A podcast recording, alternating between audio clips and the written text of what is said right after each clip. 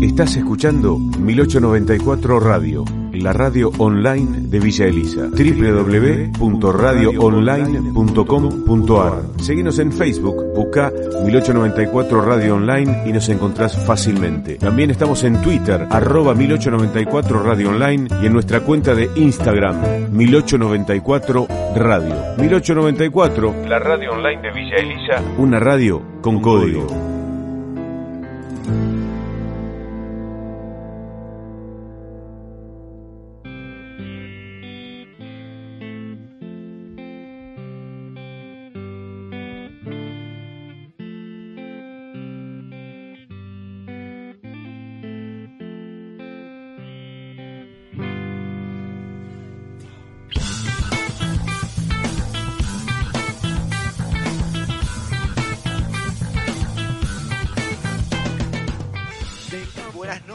Buenas tardes, buenos días o cuando carajo sea que le estés dando play a esto. Estamos en el día 101 de cuarentena, se fue todo a la mierda los modales, estamos haciendo un podcast que jamás pensamos que íbamos a hacer, pero bueno, eh, acá el desafío nos gustó, nos plantamos.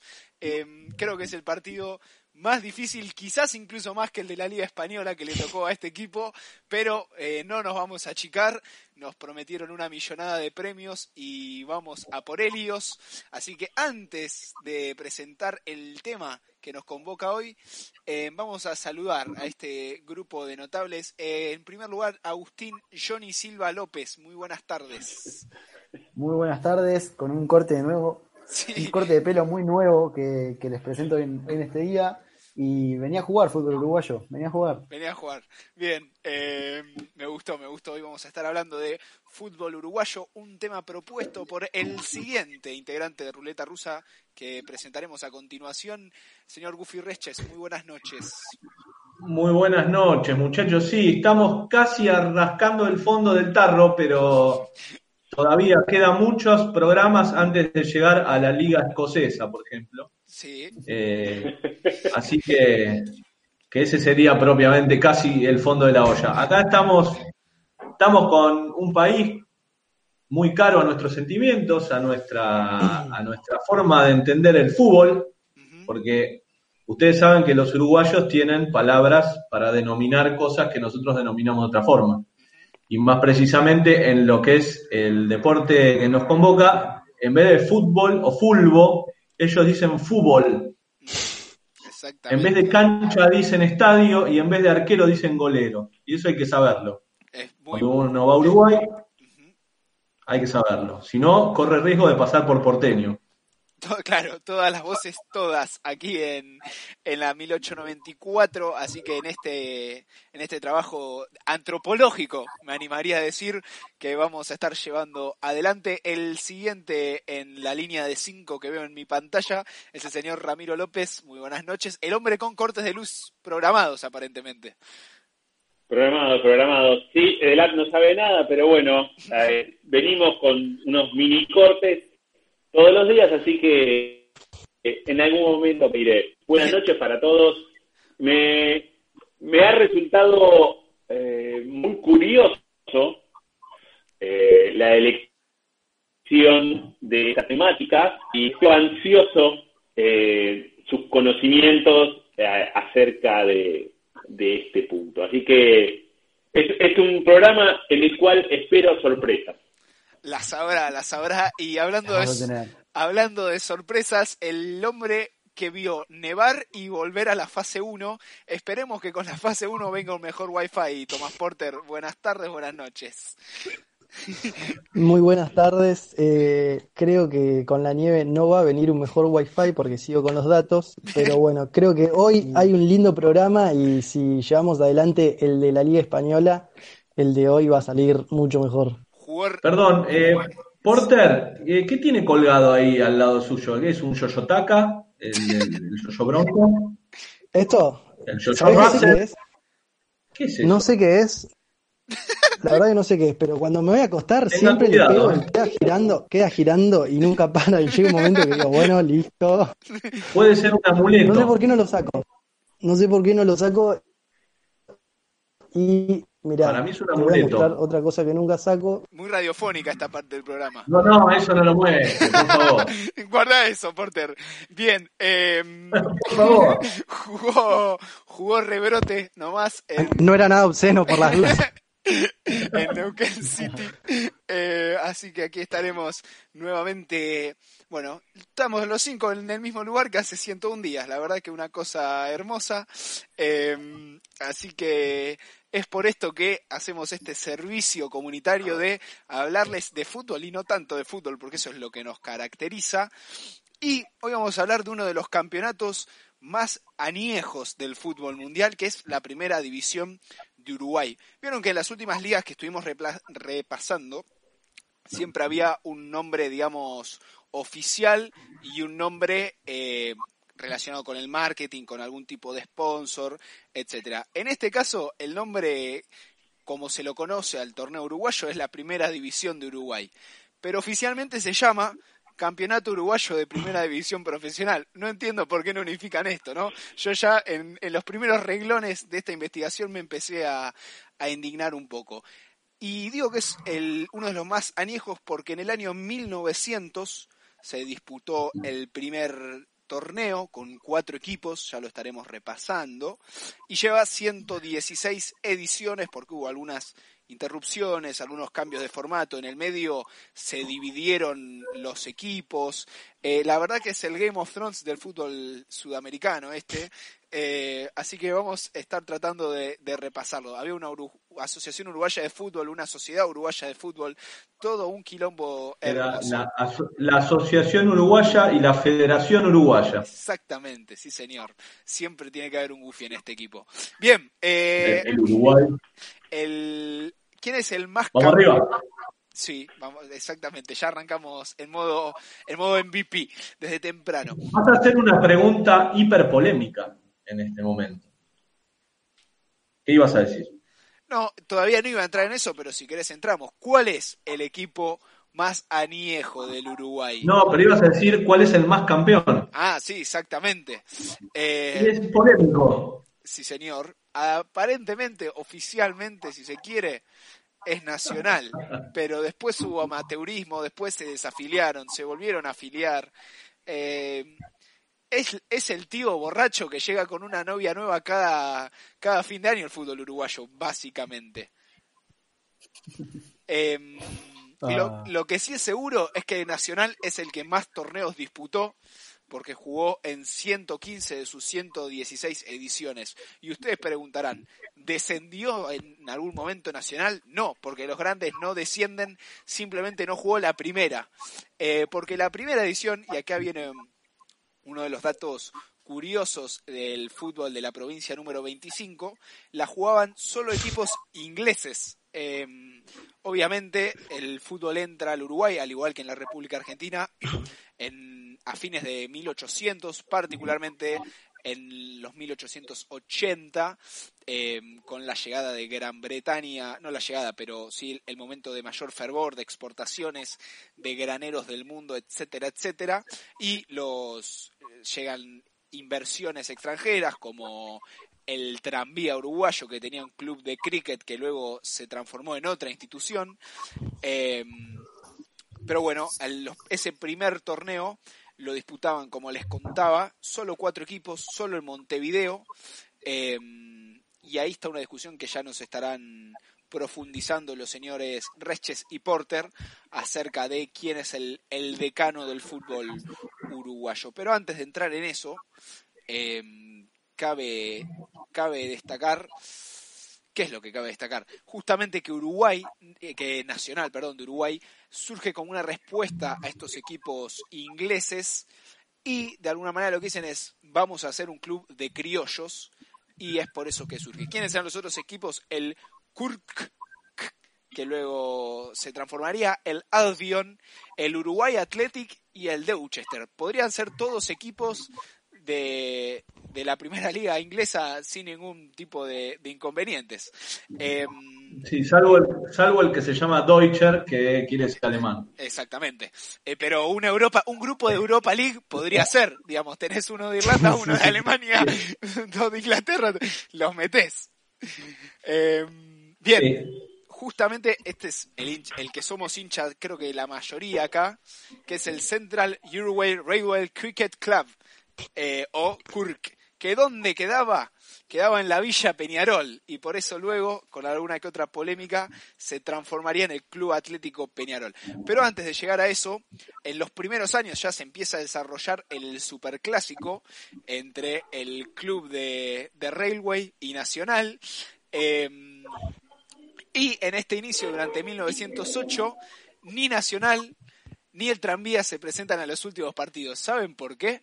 Porque estaban en desacuerdo con algunos fallos arbitrales. Entonces dijeron, ah, sí, cobras eso, Pitana, mirá cómo arma otro torneo. Claro, beneficiados porque jugaban todos en una misma ciudad, eh, crean una liga paralela que, díganme, ¿se acuerdan cómo lo apodaban a un expresidente de la nación?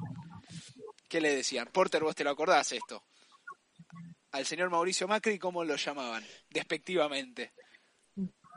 Gato. El gato. Y entonces en Uruguay se arma una copa paralela llamada la Copa Cat. En homenaje no al señor Mauricio Macri, porque todavía no existía, sino al señor Juan Cat, que era el gerente de la Sociedad Comercial de Tranvías. En honor a él se arma una copa paralela en Montevideo. Esto es Había muchos. hermosísimo. Esto- Grande, grande, señor Cat. este es uno de los primeros datos ruleteros eh, de los tantos que va a haber a lo largo de esta jornada. Eh, nada, se armó un torneo paralelo en el Parque Central y, y bueno, ya desde ese momento es que nace la rivalidad entre Nacional y el actual Peñarol, que por aquel entonces, reiteramos, era el Central Uruguay Railway Cricket Club.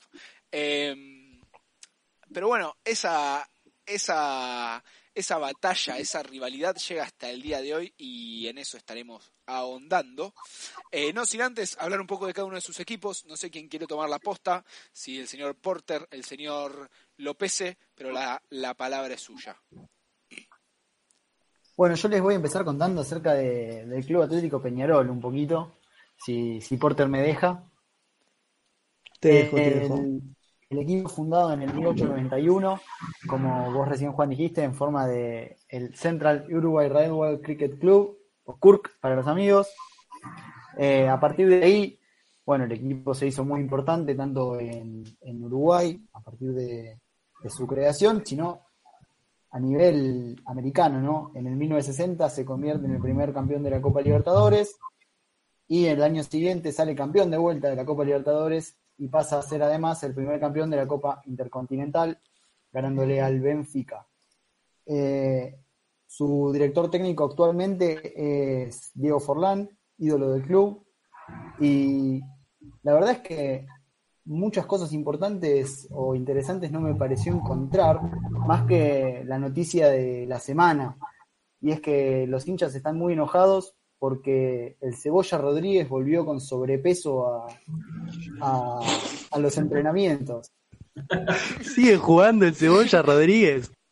Sigue jugando y sigue comiendo.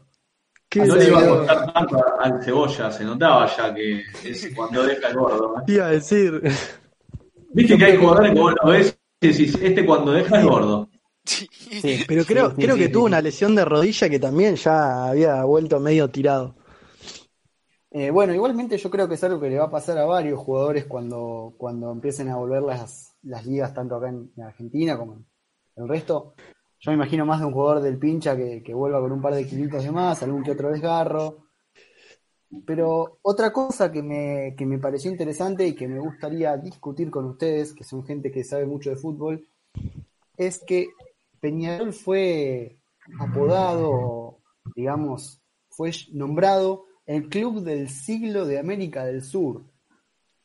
No un, comparto. un- un ¿Por quién? ranking, un ranking que tuvo en cuenta eh, competiciones tanto eh, internacionales como la Libertadores, en la cual Peñarol sí tiene bastantes copas, tiene cinco, pero tanto se tiene en cuenta el campeonato local. Eh, Peñarol primero, Independiente segundo, Nacional después, River, Olimpia, estos son los, cinco más importantes, digamos, y nuestro querido Pincha está recién en 12, algo, algo medio raro me pareció. Sí, digamos que, que Boca no, no esté ahí los primeros 3, 4 lugares medio extraño, ¿no? Y pasa que ponele, tenés a Olimpia que en Paraguay gana todo. Sí, pero en Paraguay. Sí, no sé si. Debe, debe haber mucho de eso también. Ojo, Sí, Como cuando, como, como cuando hacen el ranking histórico, que de la nada aparece un equipo medio árabe, vos decís, bueno. Sí.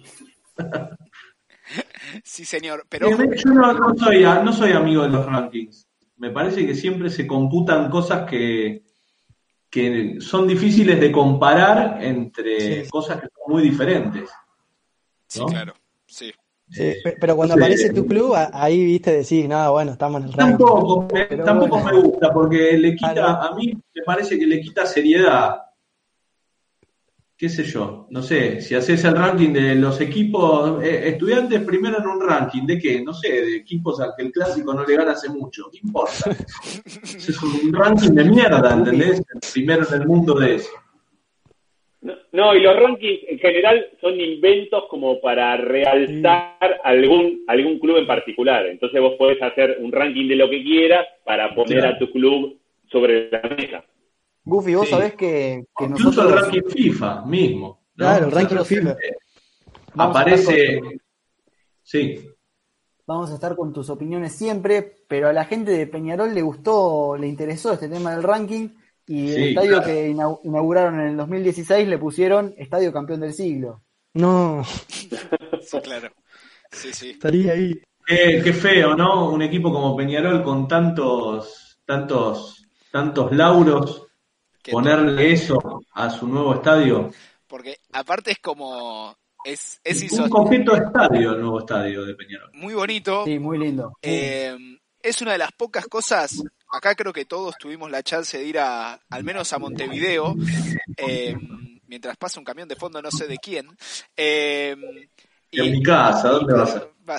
El, problema de la acústica en Ruleta Rusa, no. Pero digo, es una de las pocas cosas que te dan siglo XXI en Uruguay. Después volvés y es como subirte al DeLorean, algo que me parece maravilloso.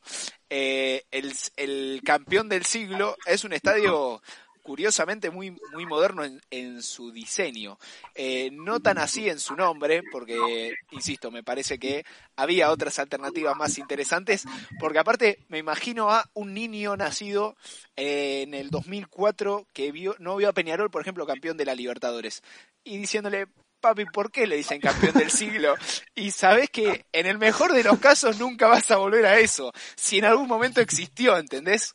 Es, es el, el escenario primera cita y vas a un restaurante que vas a poder pagar una vez en tu vida. Es insostenible eso, maestro.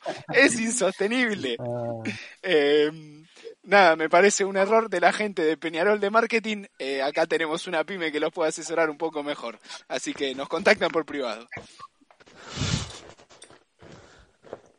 Eh, el, el estadio está lindo. Eh, tuvo alguna, hubo alguna polémica porque el estadio de, de Peñarol no está en un lugar en el que no tiene que ver con eh, el club, digamos, no, no está no está relacionado a la historia del club el lugar donde está.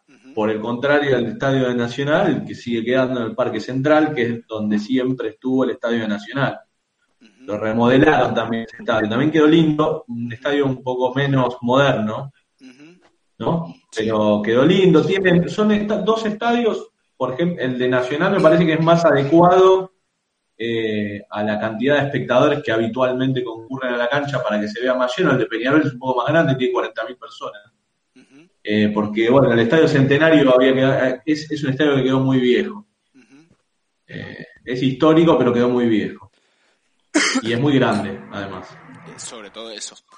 Eh, sí, señor. Ah, Había algo más que nos ibas a plantear, Aus, sobre qué es lo peor que te puede pasar en un clásico, pero antes de eso, antes de eso, ya te doy el pie, quiero contarles, eh, porque el torneo uruguayo tiene un formato un tanto particular, porque durante una temporada se juegan cuatro competiciones para determinar a un campeón. ¿Y cómo es esto? Es hermoso eso. Se juega un torneo apertura, ¿ok? Hay un campeón del torneo apertura. Después, ¿qué conocíamos nosotros? Dos torneos cortos, o sea, de la apertura pasaríamos al clausura y en cualquier país al que no le dijeran la Suiza de Sudamérica pasaría eso, pero no. Eh, acá se inventó un torneo intermedio, que es un torneo que se juega, como su nombre lo indica, entre torneo y torneo, una especie de copa ahí, que sigue sumando puntos mientras tanto para una tabla anual y después el clausura. Entonces, el campeón del Apertura juega una semifinal contra el campeón del Clausura a, un partido para ver quién pasa a ser el campeón, el que va a jugar contra el campeón de la tabla anual. Y después de ahí juegan a una serie de partidos a ver quién es el campeón del año. Cuando se determina ese campeón del año, hay una supercopa que la juegan el campeón del año contra el campeón del torneo intermedio. O sea, más copas. Y, lo peor, lo un peor para mí lo peor de esto es que, sí, sí, es que muchas veces terminan siendo siempre, Peñarol y Nacional y muchas veces se repite el campeón en, las en los distintos torneos y vos decís, bueno. Exacto. Eh, aprovechamos acá para darles un, un, poco de actualidad porque el torneo uruguayo se estaba disputando al momento de suspenderse por la pandemia. Y a ver qué me dicen quiénes. Se jugaron tres partidos nomás. ¿Quién es el puntero? Es hermoso el puntero, no sabía que existía ese equipo. ¿Cuál? Eh, y no sé. El puntero del fútbol uruguayo. Ahora mismo. para decir Peñarol. Museo. No, Club Atlético Rentistas. O Rentista, claro. Eh, el segundo es Progreso, que podría jugar en, el, en la B Metropolitana tranquilamente. El tercero es el equipo de Klopp, el Liverpool de, de Uruguay. Y bueno, después Liverpool, Liverpool claro. Eh, después aparece Wanderers, Defensor Sporting, Cerro Lago, MC Torque, Montevideo Club supongo que será. Eh, y recién ahí aparece Peñarol. Y luego de Peñarol eh, aparece mi equipo con tres puntos también. Un partido ganado, un partido perdido, perdón, cuatro puntos y un partido empatado, que es Boston River. Me vuelvo loco, quiero la camiseta de Boston River. Eh, como la de Unión. Sí, no, yo creo que iba Boston River, nada más. Con eso sería muy feliz. Eh, quiero el carnet de socio. Sí, me quiero hacer socio. Tiene grandes, hay, tiene grandes nombres el vamos, fútbol uruguayo. Vamos a repasarlo. Esto nos vamos un poquito del guion, pero creo que, que vale la pena. Me gusta muchísimo. Es como jubilados ahí podría entrar tranquilamente eh, alquileres. Eh, sí, no, es, es divino. Eh, inquilinos. Inquilinos, es muy bueno. para que voy a entrar en la página oficial del fútbol uruguayo que nos está proveyendo de esta información tan pero tan rica. Mientras tanto, si querés seguir con tu consigna. Me gusta, Sí. Me gusta el, el tanque Sisley, el tanque, es otro equipo. Eh, yo era hincha del tanque Sisley hasta que conocí a, a, Boston River, que ya lo conocía, pero me había olvidado de su existencia, la verdad. Boston eh, River, Liverpool. Liverpool. Huracán Buceo. Huracán Buceo es el equipo más cheto de Uruguay.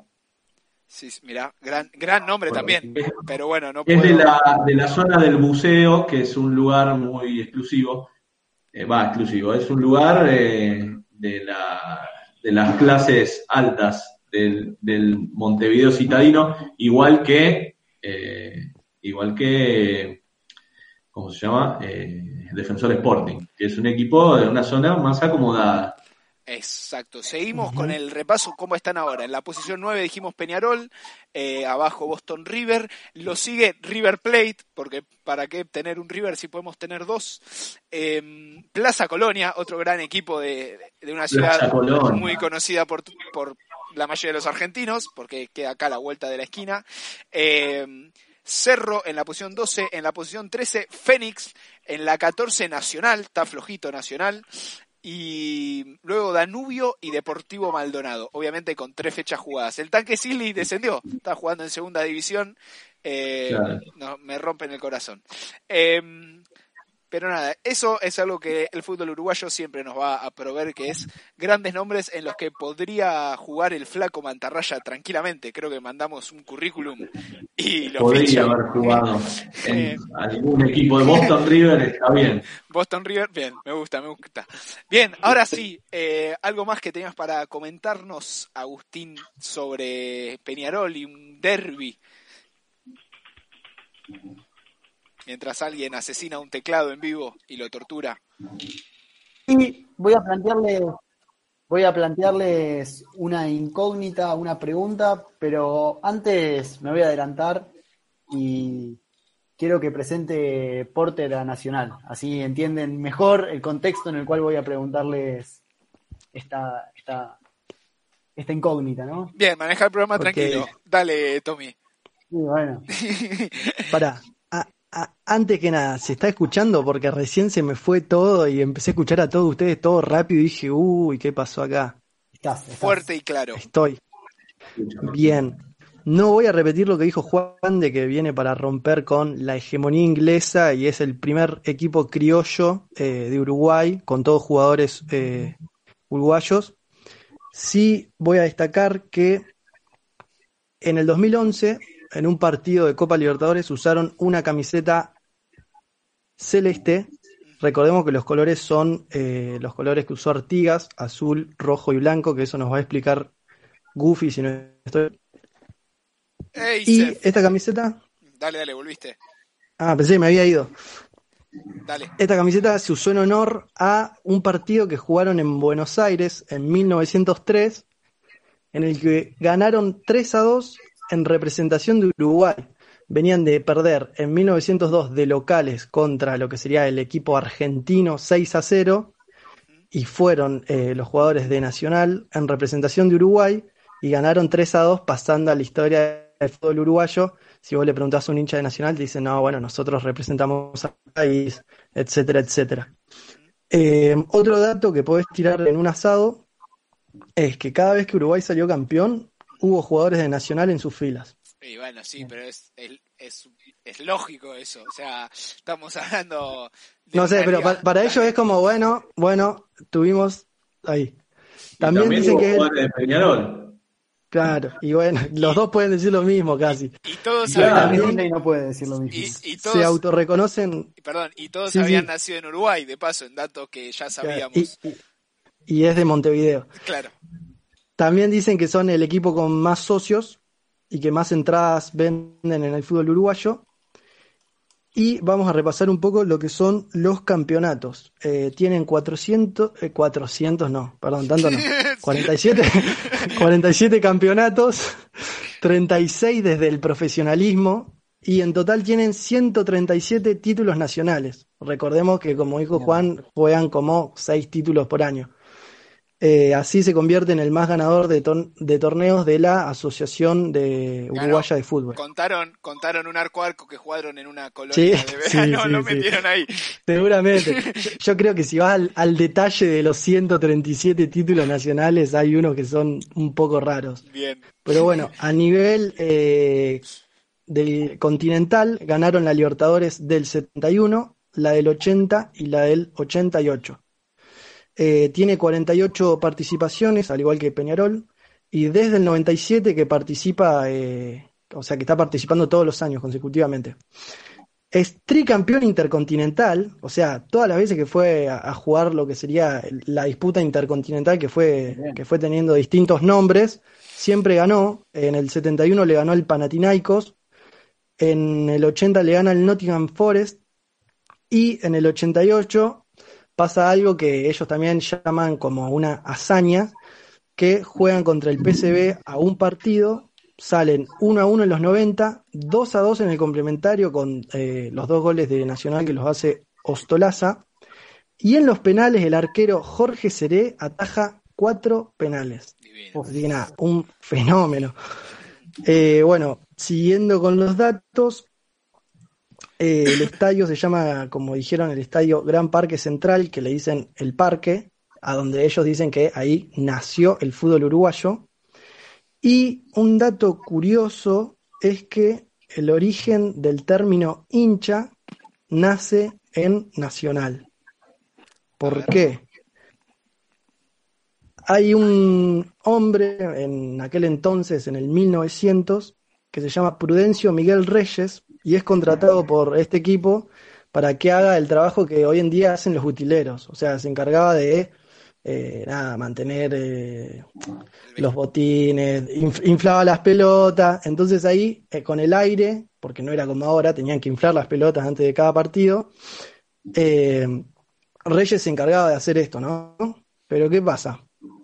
Reyes, además de, inflar las pelotas, de hinchar las pelotas, era un fan del Nacional y alentaba al equipo con arengas y gritos que decían que sobresalían por encima del resto de los fanáticos. Entonces acá llega el origen del hincha, porque ¿qué pasa? La gente lo veía a Miguel y decía, mirá cómo grita el hincha, porque para la gente él era el hincha. Y ahí es como se adopta el término este de hincha, que bueno, después eh, se, se, lleva a aquellas personas que alientan eufóricamente a su equipo. Entonces se puede decir que la primera hinchada es la de Nacional y que después, bueno, va a viajar por el Río de la Plata y la van a adoptar equipos de acá. Así que nada, ese es otro dato que te sirve para zafar en almuerzos familiares. O sea que, perdón, Tommy, ya te dejo seguir, pero en Uruguay se inventó el concepto de hincha y la vuelta olímpica, como ya repasamos en, en episodios anteriores. Eh, nada, básico ir a Uruguay para entender el comportamiento de una hinchada.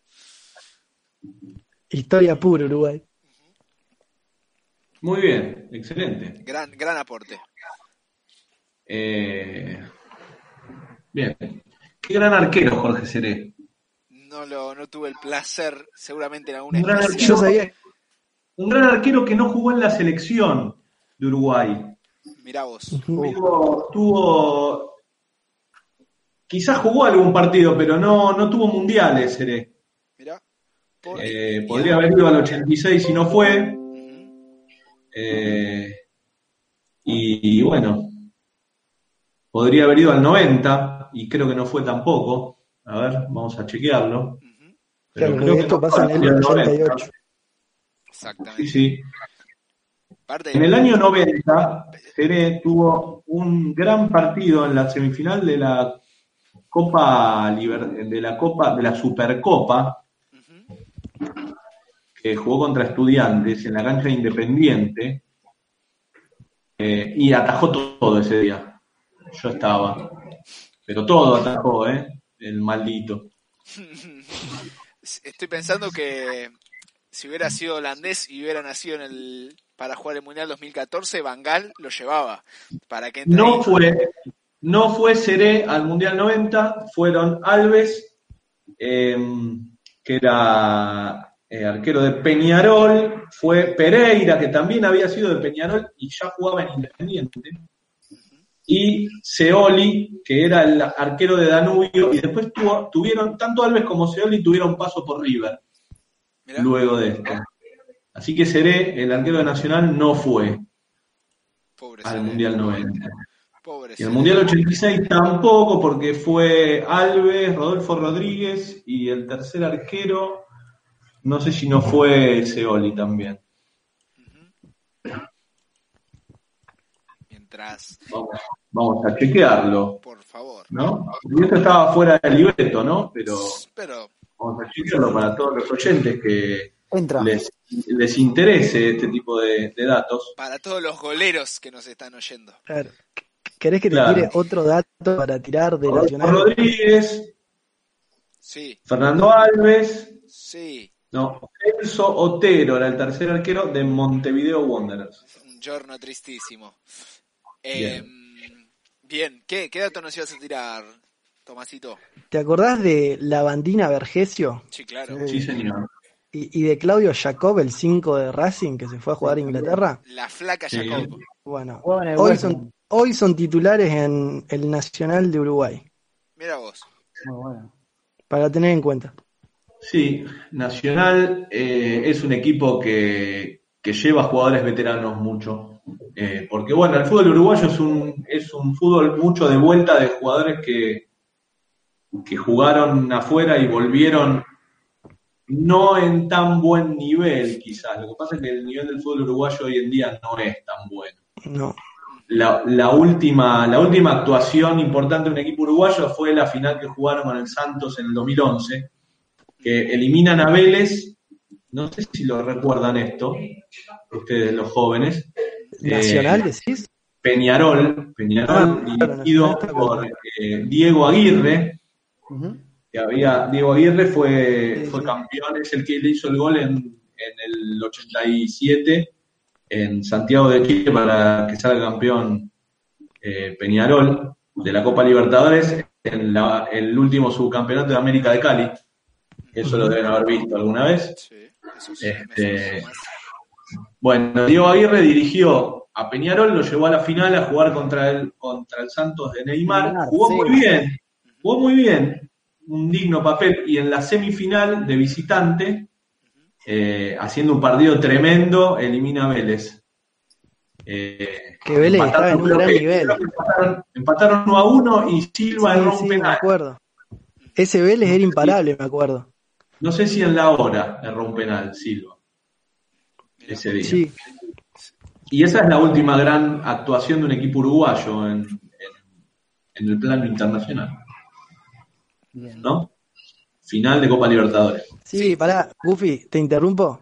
Dale. Ese penal de Silva, me acuerdo que era, creo que últimos minutos, le va a pegar y se patina un poco y le pega, creo que al medio arriba y Sí, se muestra la hinchada de Vélez que todos están mirando como pelado la puta madre.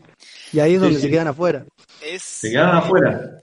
es, es muy curioso y abre un poco el debate, digamos, otro de los grandes jugadores que, que vio Nacional pasar por sus filas y lo formó fue Luis Suárez. Eh, Sí. Y es un poco increíble como de una población tan pequeña, de tan concentrados los clubes de fútbol. De hecho, me acuerdo de la primera temporada eh, de Ruleta Rusa que hablábamos que Suárez y Cavani son de la misma ciudad, de Salto, eh, que no son argentinos por un par de kilómetros, pero bueno, siempre lo que pasa es lo mismo, es los buenos se van rápidamente o al fútbol argentino, digo, el último caso me parece el de Naita Hernández, o directamente al, al fútbol europeo, Sí. un poco esto Sí, que... de la Cruz. de la Y Cruz hoy en día también, sí. sí. Eh, muchísimos vínculos, bueno, día sí. eh, si vamos más atrás, mientras pasa el Rally Dakar en vivo, eh, el caso de Forlán en Independiente, eh, bueno, ni hablar Francesco en River, pero todos jugadores excelentes que, que no tienen demasiada historia en, en el fútbol de su país. No, de hecho muchos llegan directamente de equipos que no son ni Nacional ni Peñarol, como el caso del mismísimo Francescoli que vino de Wanderers. Exactamente. Bien, volvemos. Eh, Sí, no, no, No, no, sí, nada. volvemos Adelante. a Nacional entonces, Tommy. Así luego cerramos esta incógnita que nos está planteando Agustín. No, yo, yo quiero que ahora Agustín me diga qué, cuál es la, lo que quería decir, cuál es la incógnita sobre Peñarol y Nacional. Bueno, bueno, está bien. Se, se van a sacar la duda. Por favor. ¿Qué es lo peor que te puede pasar jugando un clásico? O en el día que jugás un clásico. A ver, respondan uno por uno. Que, que ¿A sea una la final de la y perder A un jugador. A un a un jugador jugador. Sí, ser arquero y recibir siete goles. peor. Peor que eso. Gol en, go- gol en contra a los 90. Me parece que peor. No, Goofy, ¿qué opinás? Eh, no, y comerse siete o gol en contra en, el, en la hora. Peor. Peor que eso. Hay algo. Hay algo. ¿qué, qué pasó? Bueno, resulta que el 26 de noviembre del año 2000, después de jugar un clásico entre Peñarol y Nacional, nueve jugadores y el técnico de Peñarol fueron presos. Bueno, eso se puede Ah, se a piña. Una tangana histórica. Reyer. Se Se mataron cagaron a trompadas. Se cagaron a trompadas y bueno, seis jugadores de Peñarol, tres de Nacional y el técnico eh, en su momento era Julio Rivas. Terminaron No sé si detenidos. no estaba- ¿Quién? Estaba el Tony Pacheco, me parece, que jugó en gimnasia. En ese, en ese liderando a liderando a, a Peñarol en ese momento. Es eh, Me no, parece. no lo tengo, no lo tengo acá en la lista de, de de los- detenidos. de los detenidos, pero, pero puede haber sido. En la lista de la comisaría. Resulta que podrían haber tenido hasta 24 meses de prisión, pero fueron liberados nada más que con tareas comunitarias y obviamente una buena suspensión de, de varios meses eh, fuera de las canchas. Eh, No es la primera vez que se agarran. a- Hay mucha piña en el clásico uruguayo. sí, es picante. Pero ¿cuántos detenidos? Es muy picante. Entre los jugadores hay mucha piña. Sí, sí, sí. sí. Vamos, vamos a indagar en esa, en esas reyertas. Eh, pero si les parece, vamos a descontracturar un poco este clima tenso que se generó y vamos a contarles que en el año 1999, por primera vez, es decir, 99 años después de que se haya disputado el primer torneo oficial del fútbol uruguayo, por primera vez entran a jugar equipos que no son de la ciudad de Montevideo. Así que a partir de ese año, en que pasa este hecho histórico y significativo para la raza humana en su totalidad, queremos saber qué otras cosas pasaban y por eso espero que esté del otro lado el señor Ramiro López para contarnos. Sí, señor, ahí está. Eh, una... Sí, sí, sí, acá estoy. Acá estoy, por ahora estoy con luz, así que Bien. vamos a meterle pata. un acto de fe fue. Bien, dale. Vamos, vamos. Vamos todavía. ¿Qué pasaba en que, el bueno, 99? Además de que En el jugaban 99, en el- equipos. bien, bien, bien. En el 99 pasaban un montón de cosas muy divertidas, muy divertidas. Por ejemplo, el mes de enero se anunciaba eh, que el basquetbolista Michael Jordan dejaba la NBA. ¿Sí? Por segunda vez. Cerraba. Por, por segunda y definitiva vez No. con, con los Chicago Bulls. Con los Ah, Chicago Bulls. está bien. Ah, está. Ahí Los está, Chicago ahí está. Bien. Luego, luego volvería a tener un paso que, que casi que lo podríamos olvidar. Sí, sí. Eh, hay, hay una sección de un blog que es obligatorio para la producción de este programa, que se llama, en una baldosa, que se llama Amor a la Guita. Y creo que Claro. ese fue un poco el motivo del paso de, de- por Washington de Michael. Tremendo, tremendo, tremendo, tremendo.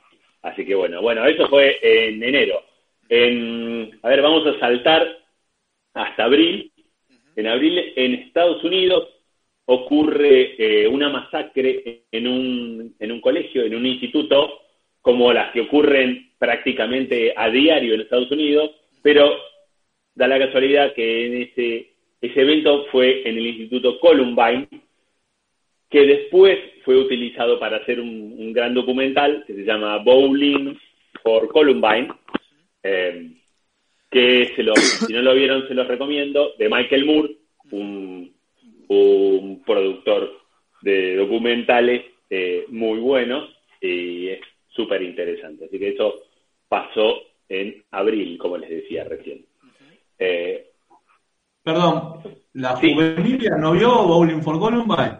No, así que habrá que, que visitarlo. No, señor. Es excelente. es excelente, da para entender muchas cosas de lo que pasa en Estados Unidos con la juventud, con la violencia, con, con, con lo perdido que están los muchachos por ahí. Eh, sí, sí, sí. Su- anoten, anoten. Bowling Perfecto. por Columbine. Bien. Bien. Eh, pa- en este carrusel de noticias del 99, en uno se estrena la serie eh, que me imagino que han visto eh, muchos de estos millennials, que es eh, Bob Esponja. Sí. Uf, Eh, gran serie. Odio a Bob Esponja. Odio, ¡No! odio a Bob Esponja. Tuve, tuve ¿Qué una, tuve, no, Bob- Bob- Bob Esponja está muy bien, muy litérgico. ¿Cómo Muy consume sí, tu- Tiene, tiene lo suyo, tiene lo suyo, Bob. tuve una, No puedes odiar a Bob. no, tuve una experiencia, tuve, tuve una experiencia traumática con Bob Esponja. Creo que por eso no, no lo quiero. En otro, ¿Qué en- pasó? ¿Qué pasó? haber tenido con vos, Esponja, por favor? te la voy a comentar, que fue eh, en el año, no sé en qué año, en los early 2010, 2010, 2011, me tuvieron Ajá. que operar de una apendicitis eh, que se complicó porque yo soy uno de los pocos seres humanos que no tiene el apéndice donde va. Eh, Bien. motivo por el, lo tengo pero en otro lado, lo tenía, mejor dicho, motivo por el cual eh, estuve internado una semana por una apendicitis que en general se resuelve bastante más rápido, todo esto con 10, 11 años, y está, compartí habitación con un niño muchísimo más joven que yo en ese entonces, eh, y tuve la mala suerte de, de enfermarme mientras había una maratón de 48 horas de Bob Esponja que incluía la noche. Entonces, pobre, el nene me decía, ¿te molesta? Y yo le decía, no, maestro, me estoy muriendo en vivo, poné lo que quieras. Y tiene una voz eh, que quizás no te deja dormir. Eh, El bueno de, No es lo ideal para dormir. Entonces, por eso me quedo cruzado. Por ahí, si me invitan un asado con Bob Esponja, nos arreglamos. Eh, pero, pero quedé, quedé mal. Yo te digo que a los veinte y pico de años, con un, con un poco de alcohol encima, sí. un poco entonado, eh, da para ver un par de capítulos de Bob. Bien. Da, da, da, risa, te cagas de risa. Ahí, ahí, hay una lectura ahí. Lo vamos a tener en cuenta. Bueno, eso fue en mayo. En junio sale una sale a, a, la calle un disco muy querido por muchos de nosotros que es eh, Californication de los Chili Peppers que posteriormente, fíjense, salió en junio y en octubre vinieron los Chili, Chili Peppers a Argentina y lo presentaron en el Luna Park. Qué bueno. ¿Se imaginan? Ese video está. Lindo. Ese, lindo haber estado. Sí, sí. Sí, sí, sí, sí. Se puede buscar y está. está, está, el show. Es cierto, es cierto, es cierto. Muy lindo haber estado ahí. eh, en junio. En julio. Ahí, se juega a las. Ahí todavía, sí. todavía con Fruyante, sí, sí, lógicamente, 99. Sí, sí, sí, sí claro, claro, claro. Todavía con John Fruyante. Les iba a decir que en julio hay un evento eh, poco querido para los uruguayos, para el fútbol uruguayo, que es la derrota en la final eh, de la Copa América. ¿sí? Pierden la final 3 a 0 contra Brasil. En Paraguay. ¿Sí? Mira qué lindo. Así que, así que se ve que incorporaron equipos del, sí, sí, de afuera de Montevideo, pero no les sumó mucho. No. ¿Para qué? Así que bueno, ganó Brasil una, una nueva Copa América en ese momento. Luego, más luego en agosto, en, a fines de agosto en Argentina, ocurre la tragedia del APA. No sé si ustedes la tienen en mente, pero bueno, es una tragedia muy importante que ocurre en Argentina, donde un avión que estaba por despegar en Aeroparque no pudo despegar y eh, choca contra un centro de convenciones ahí cruzando la avenida que está ahí afuera de Aeroparque y, eh, bueno, se prende fuego el avión y se murieron más de 60 personas. Hay un, hay también un documental vinculado a esto, que es Whisky Romeo Zulu. Eh, también interesante para, para ser visto. Eh, se, me, no, se me fue la boca, se me fue de la lengua el autor, eh, el director, que es un director de cine que es piloto de avión, eh, muy conocido, pero bueno, busquen... Piñeiro, ¿no es? Piñeiro, Piñeiro, exactamente. Muy bien, gracias, Buffy. Eh, Whisky Romeo Zulu, Whisky Romeo Zulu de Piñeiro. Así que esa fue la tragedia de Lapa. En septiembre de este año va a ocurrir algo que parecía una pavada, que fue el, el estreno del reality Gran Hermano. Mira vos. Pensé que pero que, yo. Pero que iba, ah, mira vos, iba a arrastrar eh, la entrada de los reality, ¿no? Porque ese fue el primero eh, en los Países Bajos y después el mismo Gran Hermano se empezó a abrir para otros países, llegó a Argentina, tuvo varias ediciones, en paralelo hubo otros parecidos y de ahí empezó a haber una serie de reality hasta el día de hoy, ¿no? Hay, hay una, una fuerte línea de televisión vinculada a los realities, ¿no? A, a poner gente, gente no especializada a formar parte de, de programas y, bueno, y a nosotros como, como espectadores de gente común, ¿no? De gente común haciendo cosas comunes. Eh, así que bueno, eso, eso arrancó por ahí cuando estaban haciendo el joven puerto.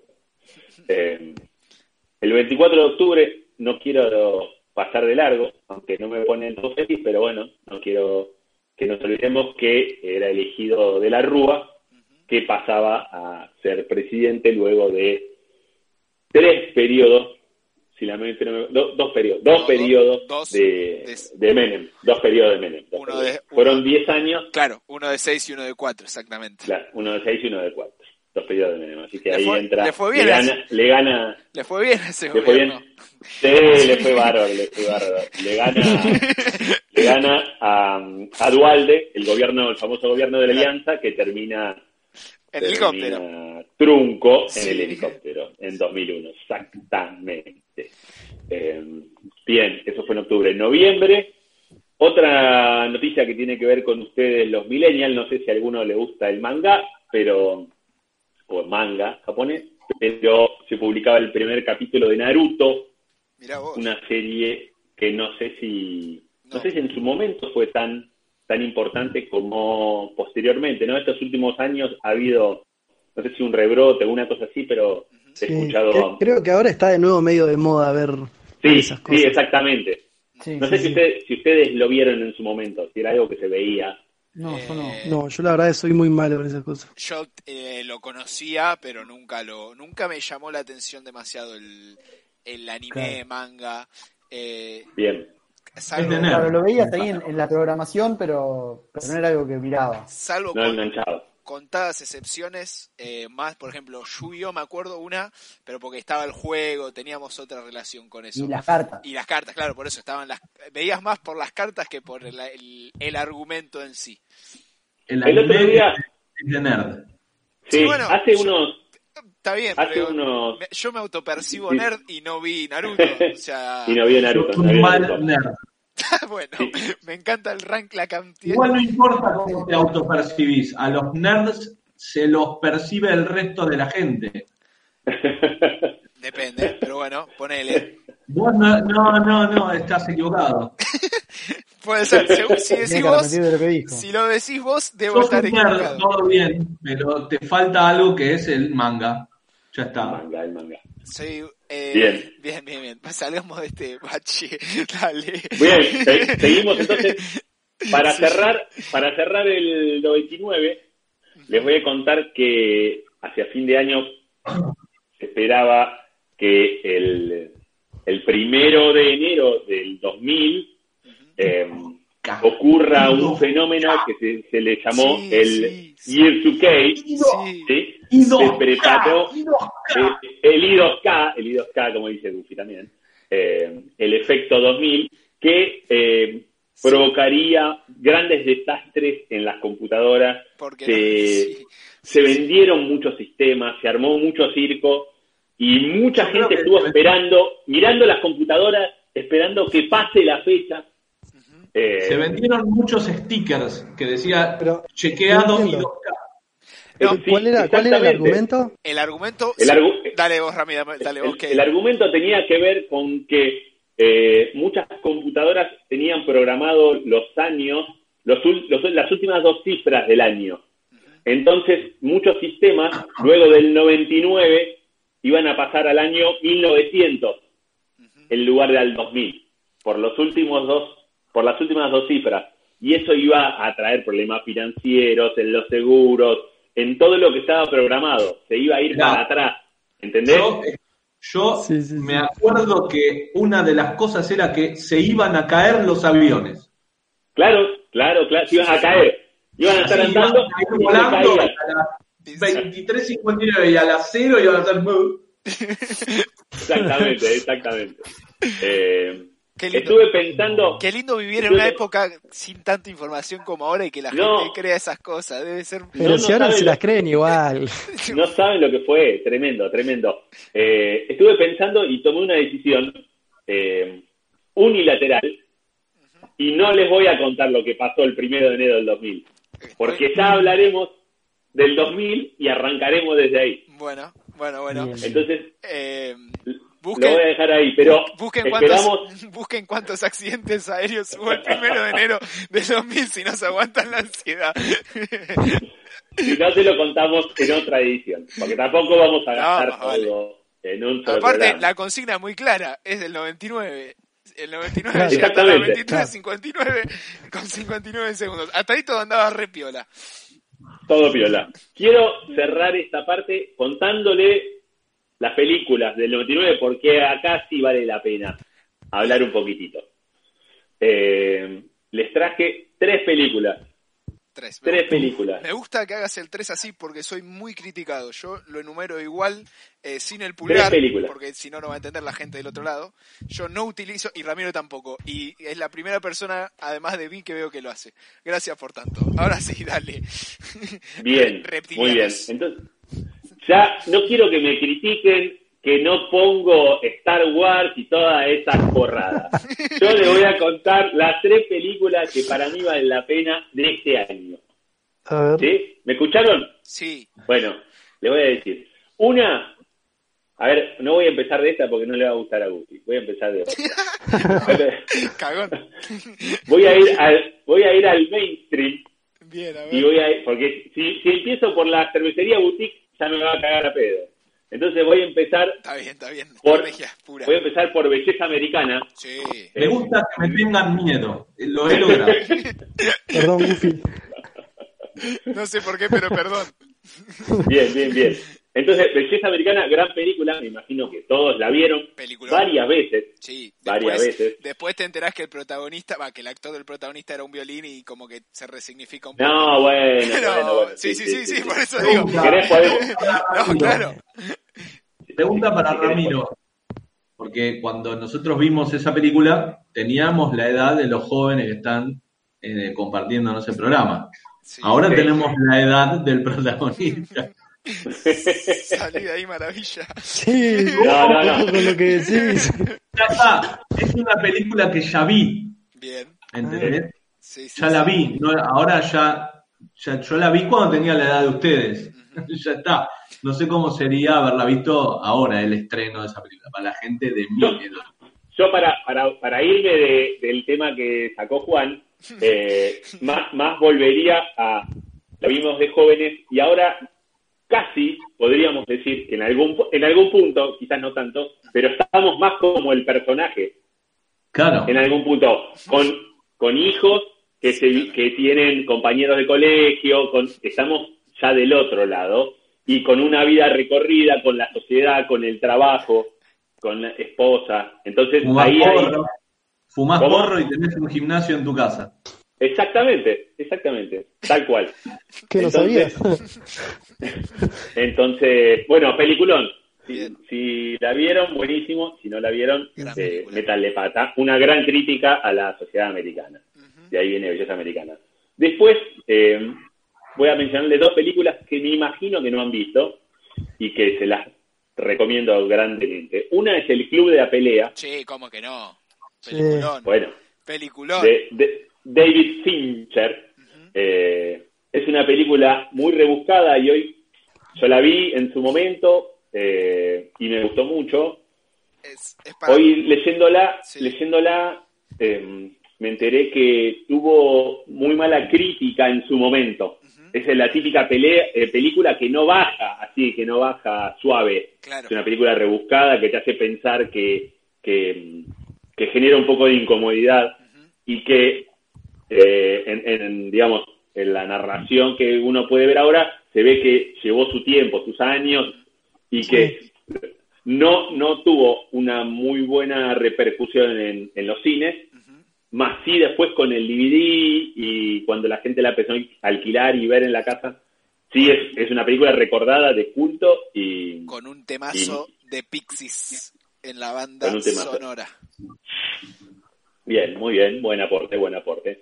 Así que, si no la han visto, buen aporte. Si no la han visto, mírenla. eh, es para verla, es para verla con ganas, con ganas, no así, No, no, flaquito. hay que concentrarse. También, no Sí, sé, sí. qué- esto supongo, no sé qué vino primero, pero sé que hay una novela gráfica de, del Club de la Pelea y que hay una Primero, continuación. Y que hay una continuación que yo nunca leí, pero que te- debería ser ahí como una, una parte 2 que no estuvo en la película. la película, digamos, termina con, con algo y desde ese punto se retoma eh, la novela gráfica, así que a los que les guste mucho la película, eh, puede ir a visitarlo ahí. Eh, Bien, la, la continuación no lo sabía, pero la película original está basada en la novela. bien, perfecto, ahí va. Bien. Y la última peli, antes de que se corte la internet, es, es una película muy simpática y muy interesante que se llama, eh, no me acuerdo bien en español, me pueden corregir, creo que es eh, ¿Quieres ser John Malkovich? o ¿Cómo ser Ah, John Malkovich? sí. Me suena. No me, no, no me acuerdo, en inglés es Being John Malkovich. Eh, ustedes saben que John Malkovich es un actor, es un actor así, un tipo grande, un pelado que aparece en mil películas. Eh, creo que es inglés, no estoy del todo seguro. Pero bueno, esta película tiene una vuelta de tuerca súper interesante, que es que, por supuesto que John Malkovich actúa y hace de él. Eh, el tema es que John Cusack es un actor ahí y está esta otra actriz que se llama Cameron Díaz. Eh, John Cusack y Cameron Díaz son dos, dos personajes. Este John Cusack trabaja en, en- como en un archivo, una cosa así, y descubre una puertita en ese archivo y investigando abre la puerta, se mete, lo lleva por un por un tobogán, esa puerta, y termina, cuando sale el tobogán, está metido adentro de la cabeza de John Malkovich. Entonces, podés, cuando te tirás por el tobogán, podés vivir la experiencia de estar en la cabeza de ese tipo. Es Y- como intensamente. Bueno, sí, qué sé No yo. le- no le gusta la ponele, ponele, ponele. Sí, no, no sé. Dijo En algún punto, en algún- andate a cagar, ¿viste?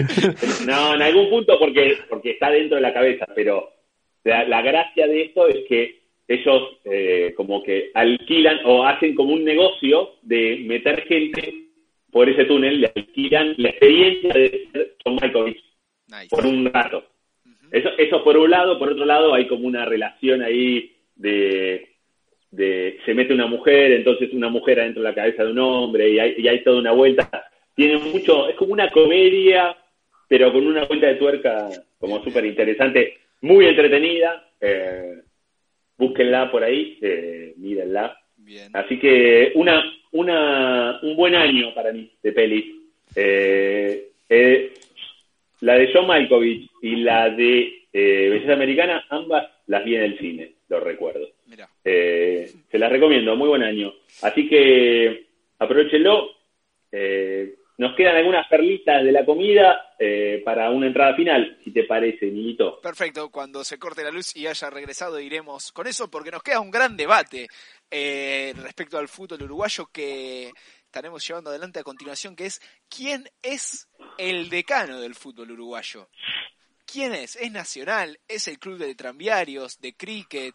¿Es el otro? Y bueno, entre Porter y Goofy nos van a aportar un poco de claridad a este tema eh, que divide a las aguas eh, uruguayas. Así que por favor, el aire es de ustedes, no te me mutes ahora, Tomasito. Bueno, eh, voy a arrancar yo, si Porter quiere participar, porque veo que está haciendo señas de que arranque yo. Perfecto. Así que, ¿es así, Porter? Hace así con la cabeza si es que sí, o hace así si es que no. Lo están apuntando a Porter. Está, ¿Qué está amenazado de muerte. Es, ¿qué habrá ¿Querés que te espere? ¿Querés que- sí. Ar- arrancá vos, Goofy. Bueno, voy a arrancar diciendo lo siguiente eh, sobre esta polémica. El fútbol uruguayo tiene, eh, tiene esta particularidad que no, no tiene la discusión de quién es el sexto grande, el quinto grande, ¿no? Porque hay, dos. dos claro. que se dividen casi en partes iguales, tanto cantidad de, de partidos ganados entre sí, se divide en cantidad de campeonatos muy parejo entre sí, y entonces y se divide en cantidad de público. En realidad, entre Peñarol y Nacional no hay mucha diferencia de, de popularidad, ¿no es cierto? ¿Ustedes están de acuerdo en eso, en lo que han leído, en el material? Estamos todos de acuerdo. ¿sí? Se dice de alguna manera que la, el, el Peñarol es un poco más popular, si bien eh, tiene una raíz británica, el club, eh, y Nacional tiene una raíz eh, más, este, eh, una raíz criolla, sí. ¿No? rioplatense pura. Sin embargo, las clases populares, como viene de una, es un club que tiene una raíz ferroviaria. ¿sí? trabajadores ferroviarios, el, el KURK, que fue el, el equipo que lo precedió y del cual participaron las personas que fundaron Peñarol, luego, eran empleados del ferrocarril. Entonces, ¿qué pasó? En, en 1891 se fundó el, el club eh, eh, Ce- Central Uruguay Railway Cricket Club, el KURK, El CUR. un nombre muy flemático y británico y con, con socios plenos que tenían voz y voto y que eran los dueños, digamos, del club, los británicos, y socios que participaban de las actividades, pero que no tenían ni voz ni voto y que jugaban en, eh, jugaban en el equipo de fútbol. Eh, Empezó siendo un equipo, un club de cricket, adoptó el fútbol, el fútbol se fue haciendo popular y de alguna manera el fútbol empezó a tomar la, la dimensión imparable de ser un deporte popular y en el cual el equipo, el Central Uruguay, eh, participaba en los torneos. 1891. Hasta 1913 eh, participa de los torneos uruguayos de- con esa denominación. En 1913 se funda lo que sería Peñarol con los socios que se dedicaban exclusivamente a jugar al fútbol y que no eran, no eran socios plenos del, del KURK y que el KURK les cedió eh, su plaza en el, en el fútbol. Entonces, 1891 a 1913 funciona de una manera, cambia de nombre a partir de la fundación de Peñarol y de ahí en adelante empieza a ser Peñarol. Peñarol porque es de la barriada esa Villa Peñarol donde también estaba el otro club. O sea, hay una suerte de continuidad. Nacional se fundó en 1899, posteriormente a, a lo que era el CURC, ¿no? Entonces, esa es la discusión de si Peñarol era un club distinto al CURC o continuó al Central Uruguay. Y eh, llega a tal, llega a tal, eh, no sé, locura, si queremos decir, la, la, la pelea por quién es el más antiguo del fútbol uruguayo, que cuando fueron los 100 años de Peñarol, que lo festejaron en 1991, Ujú. Nacional no se lo reconoció, hizo una presentación ante la Asociación Uruguaya diciendo que, eh, con elementos jurídicos societarios, diciendo que el Estado uruguayo no había reconocido a, a Peñarol como continuador del CURC, por lo tanto, Peñarol cumplía 100 años en 2013 y no en 1991. Bueno, una- para ser ellos los pioneros. Claro, es una discusión un poco chica, ¿no? Pero también hay, hay archivos de, de la época del año 1900 en el cual hay afiches que dicen eh, que había un partido entre Albion y Peñarol, que Exactamente. no sabemos. Hay un tercero en discordia ahí que, que se Albion, es, Albion se fundó en el mismo año que el CURC, un poquito antes. El CURC se fundó en septiembre y Albion se fundó en agosto. Se fundó el primero de julio. junio. El primero de junio. Primero de junio, bueno. Hace Entonces, poco fue el, el ¿cómo es el? Entonces también hay ahí. Lo que pasa es que Albion se descontinuó. Exacto, fue desafiliado. Entonces ya no tiene sentido eh, esa diferenciación. Pero bueno, esa es la pelea de pago chico entre Nacional y Peñarol por quién es el decano del fútbol uruguayo.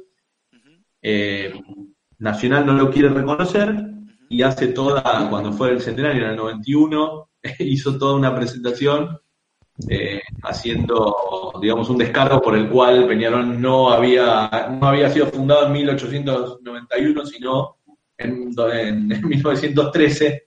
Ujú. Y bueno, eso, eso es todo. O sea, el Kur- Kurk se disolvió en 1915, Ujú. Pero la plaza para jugar al fútbol se la cedió a Peñarol en 1913. Ujú.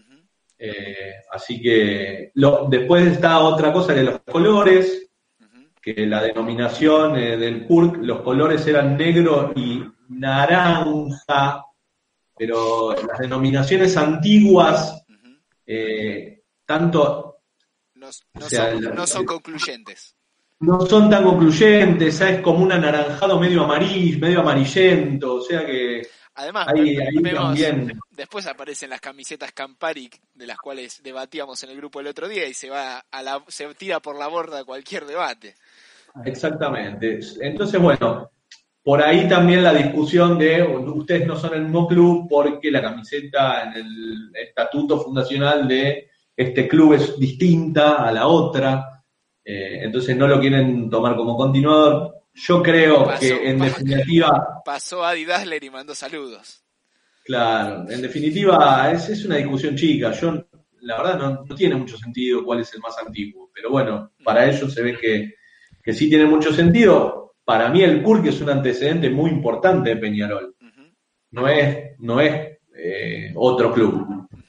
O sea, eh, continuó las actividades que se venían desarrollando en relación al fútbol en el, en el club con otra denominación. Tuvieron que fundar otro club por motivos internos, pero no por, por motivos extra, externos. No es que se juntaron un grupo de pibes y dijeron, bueno, ahora fundamos Peñarol y eran de otro lado. O sea, eran parte de ese club. Entonces, bueno, eh, me parece que es una discusión interesante a niveles de investigación histórica. Eh, a niveles jurídicos, pero a niveles futbolísticos tiene poco sentido. Bien, ¿No? bien. Coincido, No sé qué opinan ustedes. coincido. Sí, sí, sí, una pelea tonta. No, no va a llegar a nada nunca. Nunca va a llegar a nada, diría No, uno. aparte Por para eso, mí de- deben tener, claro, para mí las dos partes deben tener eh, un montón de argumentos para defender su parte y, y- y- y deben chicañar a la otra con un montón de cosas y así. Argumentos Claro. sólidos. Pero bueno, eso también, Pasó eso Lustó, también, pasó y te dijo tibio, Porter. también da lugar eso a No, la pero es que, es que yo me lo imagino como un Boca River acá, viste, con los torneos y eso que es siempre uno se para de un lado extremo y dice, no, porque ustedes, no, pero este torneo y es como, y bueno, así no vamos a llegar nunca a nada. Sí, sí, coincido. Yo pienso que la discusión, eh, la discusión en, en Argentina es diferente. Eh, entre River y Boca y los torneos, este, los torneos amateurs. Yo creo que hay que contarlos los torneos amateurs. Me parece que sí hay que contarlos. Eh, entonces, eh, me parece que ahí Boca tiene algo de razón. Lo que sí, lo que ocurre con un montón de, co- de, de torneos es el, vos el valor que le das o no a un torneo que se juega, por ejemplo, la Copa de no sé qué, que se juega un partido eh, contra Sí, un sí. equipo de no sé dónde y qué sé yo. La si Supercopa, viste. gané un torneo internacional con el campeón de Japón. ¿Y ¿Qué importancia tiene eso? La Suruga No va. podés, no, podés, no podés ponértelo en el escudo, ¿entendés? No es una estrella para contar. Eh, Es cualquier cosa eso. Pero un torneo de la época amateur, regular, que se jugaba, eh, sí, está bien que lo cuenten.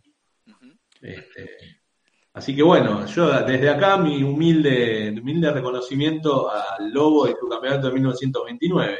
Muy bien, muy bien. Haciendo, Eh, sí, haciendo justicia. no importa. Eh, estando del lado de la verdad, el periodismo en ruleta rusa siempre aportando claridad al asunto, pero bueno, un poco bueno, sí, quería decirles esto, que eh, esa discusión sobre la sobre la, el reconocimiento de Peñarol y CURC como una misma institución da lugar también al reconocimiento o no de cinco torneos que Peñarol ganó, como Kurk. Eh, algunos bajo la denominación de CURC y otros cuando fue desafiliado de la Federación Uruguaya. Entonces, si le contamos los torneos que Peñarol ganó bajo la denominación CURC, tiene 50. Si no, tiene 45. Y Peñarol y Nacional tiene 47. Ujú. Es Es por ahí. No se los van a reconocer nunca. el pago chico de tres campeonatos más o tres campeonatos menos. Bien, bien. ¿sí? me gusta. 45 contra 47 o 50 contra 47. Es, es ese entonces. El- Sin se- embargo, sí. en el en el supercla- en la historia del superclásico del fútbol uruguayo, jugaron 491 partidos. 169 triunfos de Peñarol, 161 de Nacional y 164 empates. Súper parejo. Y nueve, y 603 nueve, goles y para nueve, Peñarol. perdón, y nueve detenidos. y no detenidos. 603 goles para Peñarol, 588 para Nacional. Bien. ¿eh? Es que, de hecho, están, están, sí, Y si, con- si contamos los clásicos que jugó Peñarol bajo la denominación Kurk, el total de partidos El de, de sí. Zapatófono, nos da 547 partidos, 188 para Peñarol, 182 para Nacional y 173, 176 empates. o sea que tampoco marcaría demasiada Es muy parejo. diferencia. Sí, sí. Es un clásico que es muy parejo, Es que es tan, vamos a decir. es tan parejo el fútbol uruguayo entre estos dos equipos que uno puede hablar, poner, por ejemplo, del Estudiantes de Subeldía y son tres años de esplendor. Puede hablar de diferentes equipos de Boca, de River, de Independiente, de Racing, de Huracán quizás, del Banfield de Falcioni, pero en la historia del fútbol uruguayo los, las épocas van por quinquenios, cual gobierno de cierto general. O sea, está el quinquenio dorado de Nacional, el quinquenio dorado de Peñarol, y tal es así que les dijimos que en el 1900 se juega el primer torneo oficial uruguayo, y recién en 1976 aparece un campeón que no es o Peñarol o Nacional, que es Defensor Sporting, en ese momento se llamaba Defensor, Club Atlético Defensor. Eh, en- entonces, en 76 años eh, se tuvo que esperar para que un equipo que no fuera, insisto, ni Peñarol, a.k.a. campeón del siglo, ni Nacional, eh, sali- diera la vuelta olímpica en, en Uruguay. Eh, nada, fue, hubo, había habido otros clubes chicos que esto que decimos, había ganado algo en algún campeonato, recién en, recién ahí en el 76 se da una racha de que lo que, mejor dicho, quiero una racha de 44 ediciones seguidas entre Peñarol y Nacional. Eh, ese torneo lo ganó con 32 puntos, eh, un punto más que Peñarol, que fue el subcampeón de aquella edición del torneo uruguayo. Eh, Goofy, no sé si estás hablando con nosotros y estás silenciado o no estás hablando con nosotros. Eh, lo veremos. Ahí está. Estaba hablando con usted, sí, estaba silenciado. El Defensor Sporting es el equipo eh, de, eh, de Jaime Ross, el cantautor. Mirá, Es, es de Defensor Sporting. Eh, había, para, como nota de color, en ese equipo de Defensor campeón, eh, estaba Fernando Alves, eh, que fue el arquero, que fue arquero de la selección, y estaba Gregorio Pérez, el técnico. Sí. Jugaba, era mediocampista de ese equipo de Defensor Sporting, que rompió la hegemonía de Nacional y Peñarol. Y bueno, logró ganar cuatro títulos en total. O sea, después del 76 ganó tres títulos más, eh, ya más acá en el tiempo. Incluso este, llegó, a llegó en un momento a ser el tercer equipo de Uruguay eh, en la consideración histórica. muy bien. Bien, y así como estamos, llegamos a una hora 17 de hablando, hablando de fútbol uruguayo, así que si les parece vamos a entrar en lo más importante, que es la comida y la bebida de la República Occident- Oriental Argentina o la República Oriental del Uruguay. Así que, Rami, todo suyo. Bien, ¿me están copiando? Fuerte y claro. Bien, espectacular. Bueno, les, les voy a decir que el avance de la pandemia, así como contaba Juan, eh, nos fue tirando más y más programas y con lo cual me siento cada vez más y más arrinconado. Eh, no sé si recuerdan que ya hemos hablado en otra ocasión de comida y de la bebida Del uruguaya, hemos hablado El del chivito canadiense. que vivió. Chivito canadiense, Del hemos Choto. hablado del choto, del Y del sándwich de choto. y del chajá, hemos hablado de varias cosas. Entonces, ahí me fui, eh, me fui divagando un poco a ver por dónde podíamos ir. Cuando durante estos últimos eh, episodios de Ruleta Rusa vimos diferentes ligas, hablamos de la comida en los estadios también. Ahora, si nos vamos a la cancha Uruguay, que creo que Goofy ha ido un par de veces, vamos a encontrar exactamente, exactamente lo mismo que en Argentina. Choripán, hamburguesa, sándwich de carne. Entonces, ahí se nos va arrinconando eh, las cosas que podemos charlar, pero bueno, como siempre, eh, en este mundo tenemos temáticas para traer y para que la tía Silvia se quede contenta, les voy a hablar de algo que me parece que vale la pena dejarlo acá sobre la mesa, que es un aporte que hace Uruguay a la viniviticultura. Viniviticultura. Vitivinicultura. vitivinicultura, vamos, no me salía. Eso se puede editar, ¿no, Juan? Sí, sí, por supuesto. Vitivinicultura. Entonces, eh, Uruguay, si bien no se caracteriza por un gran desarrollo de la industria de los vinos, lo que han logrado ellos es tener una uva emblema, que es la uva Tanat. No sé si han tenido eh, la oportunidad de tomarla. Es una uva tinta que está en Argentina. De hecho, entra a Uruguay vía Argentina, vía Entre Ríos. Y lo que hace es que se adapta muy bien. No es una, una gran uva que saca grandes vinos, como el Merlot, el Cabernet Sauvignon, pero tiene sus particularidades. Siempre cuando cuando alguien va a Uruguay y quiere traer algo de regalo, trae un vino Tanat. Porque la particularidad es que en Argentina no es fácil encontrar vinos Tanat. Siempre es una vina, una, una uva que se usa para complementar, para dar redondez. Es una uva interesante eh, para los que gustan los, los vinos así no muy, no muy corpulentos ni nada muy específico. Pero bueno, los uruguayos uno le debe reconocer que se supieron encontrarle el, la, digamos, el valor de construir vinos exclusivamente de esa uva, así que es algo que, bueno, reconozcamos que eh, vale la pena eh, probar. O uno ya sabe, si vas a Uruguay y quieres tomar vino, puedes tomar medio y medio o puedes tomar puntana. Muy bien.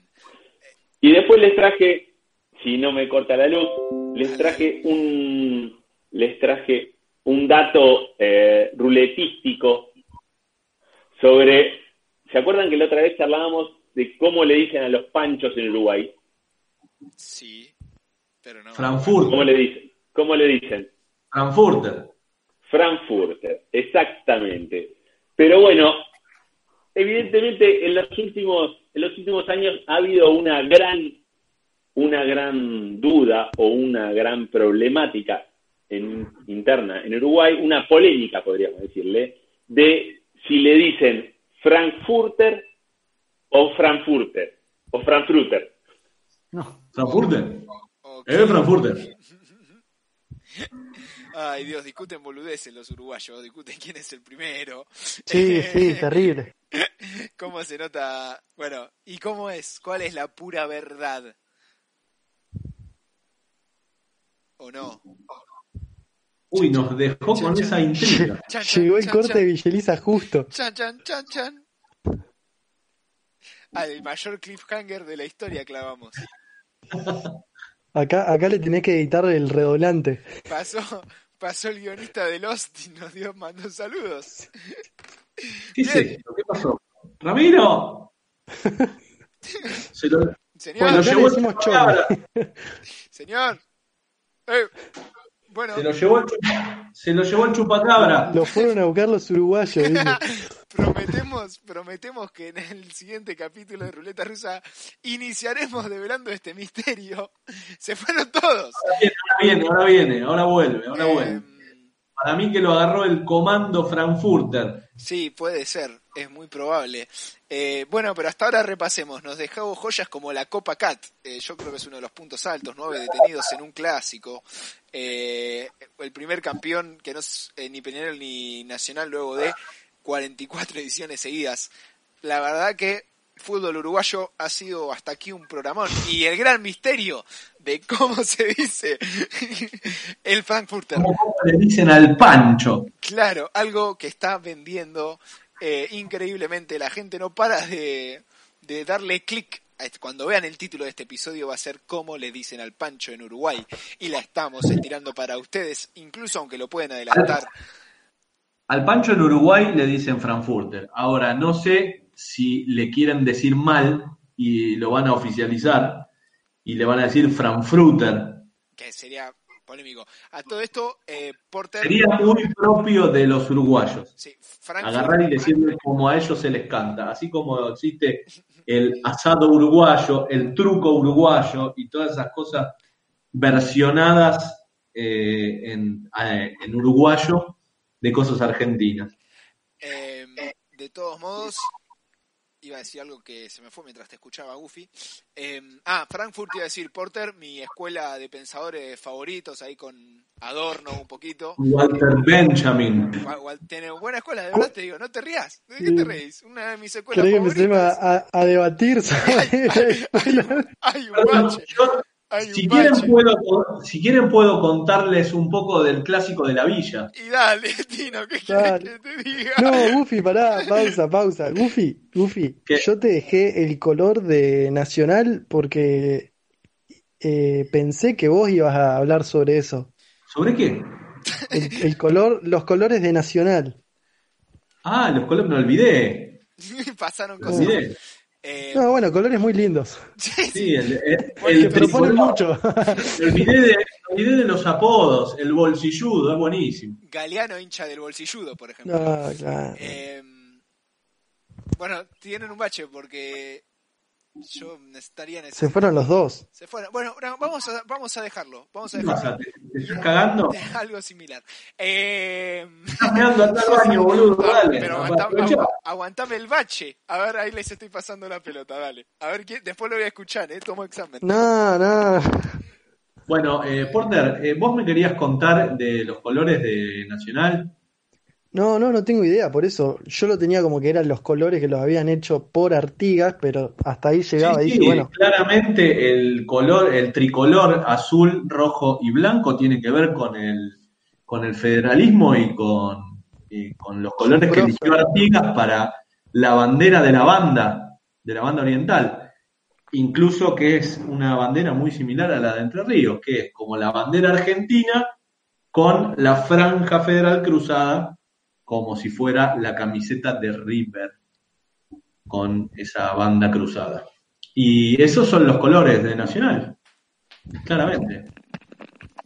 no, yo, nada, vos no sabés lo que te perdiste. sí, sí, sí. Eh, y bueno, y después está ese eh, tan gracioso apodo que eh, es bolso, bolso por bolsilludo, porque la camiseta de Nacional tenía en su lado izquierdo un bolsillo en donde iba el escudo, tenía un bolsillo, el escudo lo tenía este, impreso o puesto sobre un bolsillo. Entonces le decían bolsilludo y por Pero, eso... pero de manera peyorativa o como característica. No, no, como característica. No, Era ah. el equipo que tenía un bolsillo. Eh, La bolsillo. Pasala, bolsilludo. Claro, El claro, yo bolsilludo. lo tomé como el- los bolsilludos estos. bolso. Y bueno, y a Peñarol le dicen carbonero. ¿no? Sí, señor. Porque justamente tiene que ver con los trabajadores ferroviarios. Y también le dicen mancha. Sí. ¿Y ustedes saben por qué les dicen mancha? No. Bueno, es una historia, es una historia risueña de por qué le dicen mancha. Resulta que un jugador de Peñarol, eh, muy conocido en sus comienzos. Eh, tenía un padre que era de Nacional. Entonces, eh, el padre, eh, que era italiano, eran italianos, inmigrantes italianos, le dijo, acá no manchás. No, mirá vos. Claro. Y de ahí vino el. Qué locura. Mancha, man- no mancha mierda, le dijo, mancha mierda. Entonces. Tipazo, padre. Bien. Y Eh, bueno, yo era nacional y el hijo le jugaba para Peñarol. bien. Luego de este glosario futbolero de ¿Ustedes Sudamérica. saben cuál es, saben cuál es el máximo goleador de, de la Liga Uruguaya, histórico?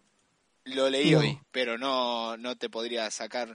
eh, No podrían sacarlo y no podrían decirlo eh, porque no les significa nada, pero Fernando, Morena, Sí, señor, con 230 Eh, goles, aparte. 230 goles, es el, el goleador eh, histórico del fútbol uruguayo. Fernando Morena tuvo un paso muy, eh, muy fugaz por el fútbol argentino, no le fue bien, creo que en, en Boca, no le fue bien y, y volvió a jugar a Peñarol. Bien. Y siendo una Por hora. eso cuando, sí, cuando vino Francesco a River hubo muchas dudas. Al principio el equipo de River no andaba muy bien eh, y después la rompió toda. Bien. Y con Era ese. una época donde había muchos jugadores, jugadores uruguayos, ¿eh? acá en la Argentina. Uno de los principales jugadores uruguayos era Antonio Alzamendi Casas, que la rompía en Independiente y después jugó en River, ¿eh? salió campeón del mundo. ¿cierto? Sí, señor. Y luego Y de bueno. hacer tiempo y de recibir un mensaje que nos devastó, que es que Internet no estaría volviendo en la casa del señor Ramiro López, vamos a dejarlo con dos grandes intrigas para el próximo episodio. Una es qué pasó el primero de enero del 2000 a las 0000 y la otra es cómo carajo le dicen al Pancho en la República Oriental del Uruguay y luego haber hecho un hermoso podcast de una hora 29 minutos y 52 segundos, creo que es récord hablando del fútbol uruguayo. Eh, nos vamos a Y los despedir. uruguayos hablaron tanto. No, no. Em, Nos vamos a despedir de esta accidentada edición de Ruleta Rusa en pandemia nuevamente y con contrato firmado para dos semanas más, que seguramente después sean dos más y después sean dos más y después sean dos más y después sean dos más. Y terminemos ya lo hablando de sorprende- fútbol escocés. Ya lo, lo sorprenderemos con la próxima emisión de Ruleta, que no sabemos de qué se va a tratar. Quizás entramos porque- en el mundo del badminton, por ejemplo. Eh, Puede ser, puede ser. pero sí vamos a develar cómo los uruguayos Del- convinieron en llamar al Pancho. Perfecto, así que en la próxima edición de Ruleta Investiga, esa respuesta. Muchas gracias, nos oímos en una nueva semana.